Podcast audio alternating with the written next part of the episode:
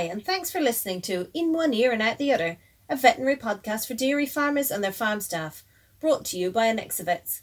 I'm Emma Franklin, one of the vets at Anexa, and throughout this podcast series, I'm chatting with other vets and some dairy farmers about a whole range of different animal health topics that can affect dairy cows in New Zealand. I hope you enjoy. Today I'm joined by Kelly Goodair. Hi, Kelly. Hi, Emma, how are you? I'm great, thank you. I've asked Kelly to join me today to record this episode because I really wanted to talk about the importance of training heifers and getting them used to the shed before calving. Kelly was the obvious choice to talk to about this because not only has she been working at Anexa for several years as a large animal technician, she also worked at Dairy NZ as a research tech for several years before that, after finishing her agri science degree at Massey. But the real clincher is that she is also a dairy farmer. She's been contract milking with her husband for what, five, six years yeah, now? something like that. Yeah, it's been a while. So thank you, Kelly, for taking the time out of your very, very busy life to talk to me today about this topic. No problem. I know it's a very important job to get done and how much of a difference it does make to us as farmers and us as techs as well. Absolutely. Now, I think I have a little bit of a confession to make because when I first suggested to Kelly that we get together to talk about training heifers, I have to admit that I was really thinking with my vet hat on. And so I was thinking about the importance of training those girls for the day that the techs turn up to administer the teat sealant. So before calving, doing our teat sealing. Because we know that the introduction of teat sealants has completely revolutionised the heifer mastitis rates around calving and into early lactation. The original research that was done here at Anexa showed a reduction in clinical mastitis of about 70%. However, Kelly, with her farmer hat on, quite rightly reminded me of how important it is for every farmer. It's not just those that are teat sealing their heifers, that those heifers are well trained before calving. Mm. No, it's definitely for our benefit as techs and yours as farmers. So, like anything you can do to get those heifers trained before you're calving makes your calving so much easier because if they're trained through the shed, they know what to expect and everything like that. It's the difference between pushing 70, 80 heifers on one by one into the shed or just pushing the last 10 of those stubborn last girls. And that's at calving time when That's obviously the days are busy, people are tired, Yep. and people have enough to do otherwise. And you're exhausted. Yeah. So you don't exactly want to be manually pushing another Okay. 80 through the shin, do you? So that's a very good reason as to why we should do it. Now let's talk about how we do it. So I think we'll leave the teat sealing bit to the end because I still want to talk about that. But first of all, let's run through how somebody would approach the job of training their heifers, regardless whether they're teat sealing or not teat sealing. Yeah, so I guess the first few tricks is you've got to remember that those heifers haven't actually seen concrete in many years. They've been out at the runoff, there's just dirt and rock out there. So them going on to the shed on the concrete is going to be a, a weird feel, a weird sound for them, and it's just going to be very odd. So you've got to be very calm, collected. You want to make sure that every trip to that shed is as positive as possible. So Yes, I guess a heifer going to concrete for the first hmm. time, it's like a human walking on ice for the first time. It is deadly slippery Yeah. and you feel so out of control that you're going to be more likely to spook at anything. Pretty much. So that first entry onto the shed, you really want to do it in the morning before they get their next feed. So again, it's a positive reinforcement. So if you bring them to the shed, just let them settle by themselves. So leave them there 15, 20, half an hour.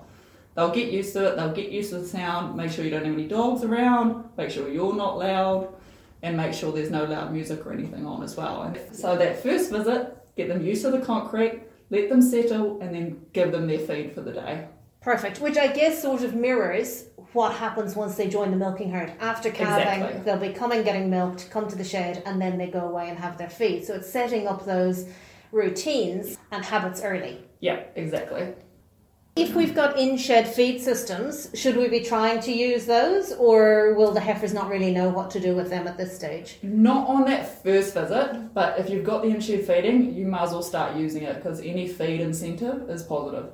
So on that first day that you're going to take them through the herringbone, if you do have a herringbone, what you want to do is just open up both gates and let them walk through at their own pace. So if there's feed in there, the old one might stop, have a nibble, and then they'll carry on to their grass paddock for the rest of the day.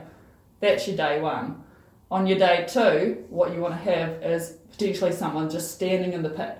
So those two gates are still open, and have just have that person standing there still, so that they're used to that person standing there, because that's where you're going to be when you're milking. So on first day there was nobody in the shed, nobody in the pit, just the heifers having a sniff and a nosy Yep. and walking through at their own pace. Perfect. Day two we've got a human standing in the pit so that Yep. they can get used to that person being there, but the gates are still open.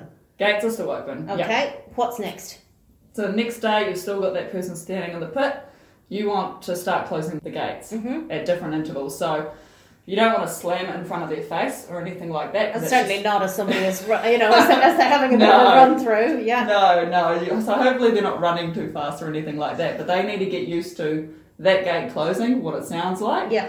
Something being in front of them, Mhm. and then they'll slowly start packing up against each other as well, and that feel of cow to cow contact. Which, of course, is not actually a sensation that they experience that much outside, because obviously, when they're out in the paddock, they don't tend to bunch right up against each other very much. So it's something else they have to learn. No, exactly. And at the runoff, it's a vet race. It's a Yes. long singular vet race, and it's just, you know, their butt to head. It's not side to side contact with the cows. Get used to it. I think as humans, we spend so much time in the cow shed that we forget that it's completely new for them. That's Yeah, really exactly. good. Okay, you're talking about sort of on the first day and the second day and the third day. Do these days all have to be consecutive? Is it important to do it every single day, or can we have gaps between days? No, you don't have to do it every single day. It's just kind of those different steps that you do. So if it's convenient for your paddock sizes and their breaks, if they're say two, three breaks per paddock, and you don't want to have to run them through that grass and, and chew up that ground through the same gateway every single day, that's fine. It's just the first day in that paddock and then when they're transferring paddocks. Should we be trying to multitask and get lots of jobs done at the same time as we're bringing these heifers through? No, definitely not. Definitely not right at the start, at least. So you've got to remember every trip to the shed has to be positive. Okay. So things like air tagging, drenching, vaccinating, those are all a negative thing. Yeah. Because they don't want you touching them, do they? No. They don't even want each other touching them. So all of those first few visits, you just want nice quiet shed, cow to cow contact, feed, positive reinforcement. So Okay. you've you've set them through the shed, they know what the gate close feels like now, and now you want to start rolling them up properly, get them used to that part. Okay, very good. Now, all of this sounds very specific to herringbones. Yes. What about for people who are using a rotary shed? Because cows aren't ever going to be bunched up touching each other. So, what different tips would you have for somebody using a rotary? So you still want that first visit to be the same. Get used to the concrete, get used to the sound, the feel, and just be settled in that environment. The next day, um, instead of with the herringbone running them straight through and not closing the gate, what you want to do is run them through that little side gate so that you don't want them to go fully onto the platform, but there's that gate that you can open to go out the exit race. Mhm. So they get used to the motion of getting close to it, having a bit of a look in there, but also going through that motion of I'm on the yard, I've been to the shed, I'm through the exit race, I'm my new paddock. And while this is all going on, I guess we can have the platform moving at a nice slow speed so that again they're getting sort of used to the sounds of the machinery and used to the fact that the rotary is moving, even though they're not actually on the platform itself. Yeah, no, it's it's important to get them used to all of those sounds. So yeah, that would be perfectly fine. Okay. Okay. So what else do we do then for training them onto the rotary? So you've done the run through through the exit race. So the next one you want to do again, it doesn't have to be the very next day, but then you've got to start manually pushing each one onto the platform itself. Yeah, because they're not really going to want to go on there by themselves without a bit of encouragement, are they? No, not exactly. But again, if you've got in-shed feeding, it's definitely going to help you in that sense. Mhm. Um, so obviously have that on, but don't put don't waste your feed. Just have a little bit there because Yep. the girls aren't used to it, but it is an incentive, so it's worth having. Can I just take a little aside on this point and remind people that pushing heifers onto platforms should not involve twisting of tails? Yeah. That if you need to move a heifer, I'm five foot three. You can't see me on the podcast, but I'm five foot three, and I can turn around and put my back to a heifer's backside or a 600 kilo cow backside and push her into a head bale. You know, with a little bit of grunting, but I, I usually achieve it. I just want to give a plug for not twisting the tails, please. No, definitely that is a very good point. point, and you also don't want to accidentally break them by doing that because again long term issues through that Oh, it's massively painful, and even if it's not a visible break, it's still going to cause a lot of pain. So leave the tails alone. yeah Right, back to the back to the point at hand, shall we? yeah so what we want to do is obviously that area coming up to the entry of the rotary is quite wide so if you've got some extra gates around to skinny that up Ah, yes. that'll help narrow that up to be able to push them So you're going to Um, funnel those heifers in towards the rotary. Yes, Yep. definitely. And if you've got a few people with you, that's obviously going to be a big help. Mm-hmm. So you want to just slowly get them up there, push a couple at a time onto the platform, have the platform moving slowly. You're going to have someone down on the on off switch of your platform as well, potentially, depending on where that is. Yep. Let them go through a rotation. It's going to take you a while, so just accept that that is your one task that day Yes. get the heifers on, get them used to it, be nice, quiet, settled, no music on at this first stage, and let them exit. Okay. There is some really sound advice in there, Kelly. Thank you for just training your heifers no matter what the reason. But I would like to talk about the teat sealing specifically. Yeah. So tell me, what else could you add, or what else should a farmer be thinking about if they are specifically training heifers with a teat sealing job in mind? Yeah, so a couple of things to think about is the type of feed that they're on a few days beforehand. I know it's the time of year that we're all grazing our new grass and stuff like that. That's going to go through them like Water? like water, basically. Yeah, they're going to be very fluid. Yes. and you don't want a lot of dung around when you're teat sealing. Anything that's going to reduce the hygiene aspect of it Yeah. is not very good. So what you want to do is feed them something fibrous. If you've got some hay around for the few days leading up to it, silage, anything like that. So basically, we're bunging up those poos so that when they hit the concrete, it's not splashing up and spraying onto other animals' Everywhere. teats or onto their own teats. Yeah, exactly. And it's going to go all over their tails, and they're going to be flicking that around everywhere, and it's going to make a really hard job for the girls to make sure it's nice and clean and perfect for you. Okay, fair enough. So, tell me what happens. So we've talked a lot about training heifers through the shed, but what happens if things don't go according to plan? As you know, sometimes they don't, and the heifers are late coming home, or perhaps they're you know, there's, there's work being done in the shed and the shed isn't available to train the heifers or something like that. What's the plan B for people? So we do have a teat seal trailer. It's Yep. basically like a mini herringbone on wheels. Uh huh. How we use that is we reverse it up to your loading ramp and we run the heifers on there. They do five, six, seven at a time depending on the size of them. On, off, and it's pretty it's pretty quick now. We can do all running well about 50 an hour. That sounds really good. We don't only have to use a herringbone or a rotary, No. we do have a third option. Yes, we do. Definitely. which can also be used, you know, if animals are still away grazing or whatever the case may be. Yeah. Perfect. Or if your rotary is not quite appropriate for it. If there's no kick rail or something like that, we can use the trailer. Okay. Make it safer, easier for everyone. Excellent. Right, so I think people should be really well prepared on the day if they've followed all of your tips so far. But what about on the day itself? So we've we've arrived at teat sealing day. What do the farmers need to be thinking of, or what do they need to have ready in order to be getting that job done as efficiently and safely as possible? So you want to have a couple of farm staff there on hand.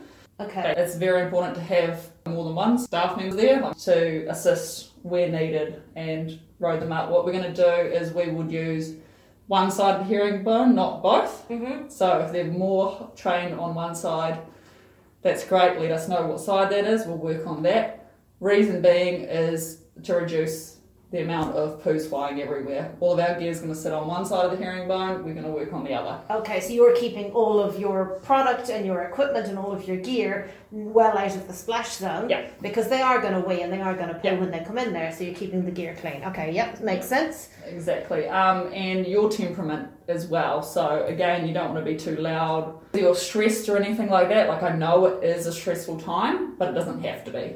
Yeah, and I guess being again, it's about being prepared, isn't it? So making sure that the humans have all had a bit of a break. They've all had time to have their breakfast, they're fed, and they know that this is the job that's happening today. So they're not trying to rush away knowing that they've got a long list of other jobs to get done after teat sealing. This is what's happening, and they can focus on that and be calm and patient. Yeah. I would Yeah, say, you know, as my years as a dairy vet, I've come across some people who maybe don't have the temperament for the job at all. So I would suggest that, you know, perhaps finding some jobs down the farm for that person to do on the day. Like some people just aren't designed No, to be no, there during teat sealing. It just stresses them out too much. So, yep, Joe Blog needs to go away and fix a fence down there, perfect. Excellent. Yeah. Okay, we're, we're in agreement on that one then, I think. Yeah, definitely. It's not for everyone, and I understand that, and that's all good. Yeah. That's fantastic, Kelly. I think just to summarise, training heifers, it may take some time now, but that is really going to pay off. That time investment is really going to pay off because you will gain back so much more at calving time once those girls are used to the shed. Yeah, not one, not only that, but you've also made sure that that process of teat sealing is done as hygienic as possible, so that you're going to have less mastitis as well with them coming in. Brilliant. Yep. Secondly, is the positive reinforcement. So make every time they come to the shed as positive as possible. So not doing anything untoward to them for their first few visits there until they're really well settled and recognise the shed as a happy place to be. Yeah, perfect. And also making sure that you're feeding them afterwards as, as well. Milking process to reinforce that. Okay, get those habits set in place nice and early. Yeah. Yeah, excellent. And if your cow shed isn't suitable for whatever reason, then we do have the option of using the teat sealing trailer. Yep, and don't be afraid to ask. Excellent. Fantastic. Well, I'm going to call it a day there. Thank you so much, Kelly. Thanks, Kelly. Cheers. Thanks for listening to another episode of In One Ear and Out the Other. You can listen to all our previous episodes on our website, anexa.co.nz, or wherever it is you get your podcasts from. And you can click subscribe so you don't miss any episodes. Thanks for listening and talk to you again soon.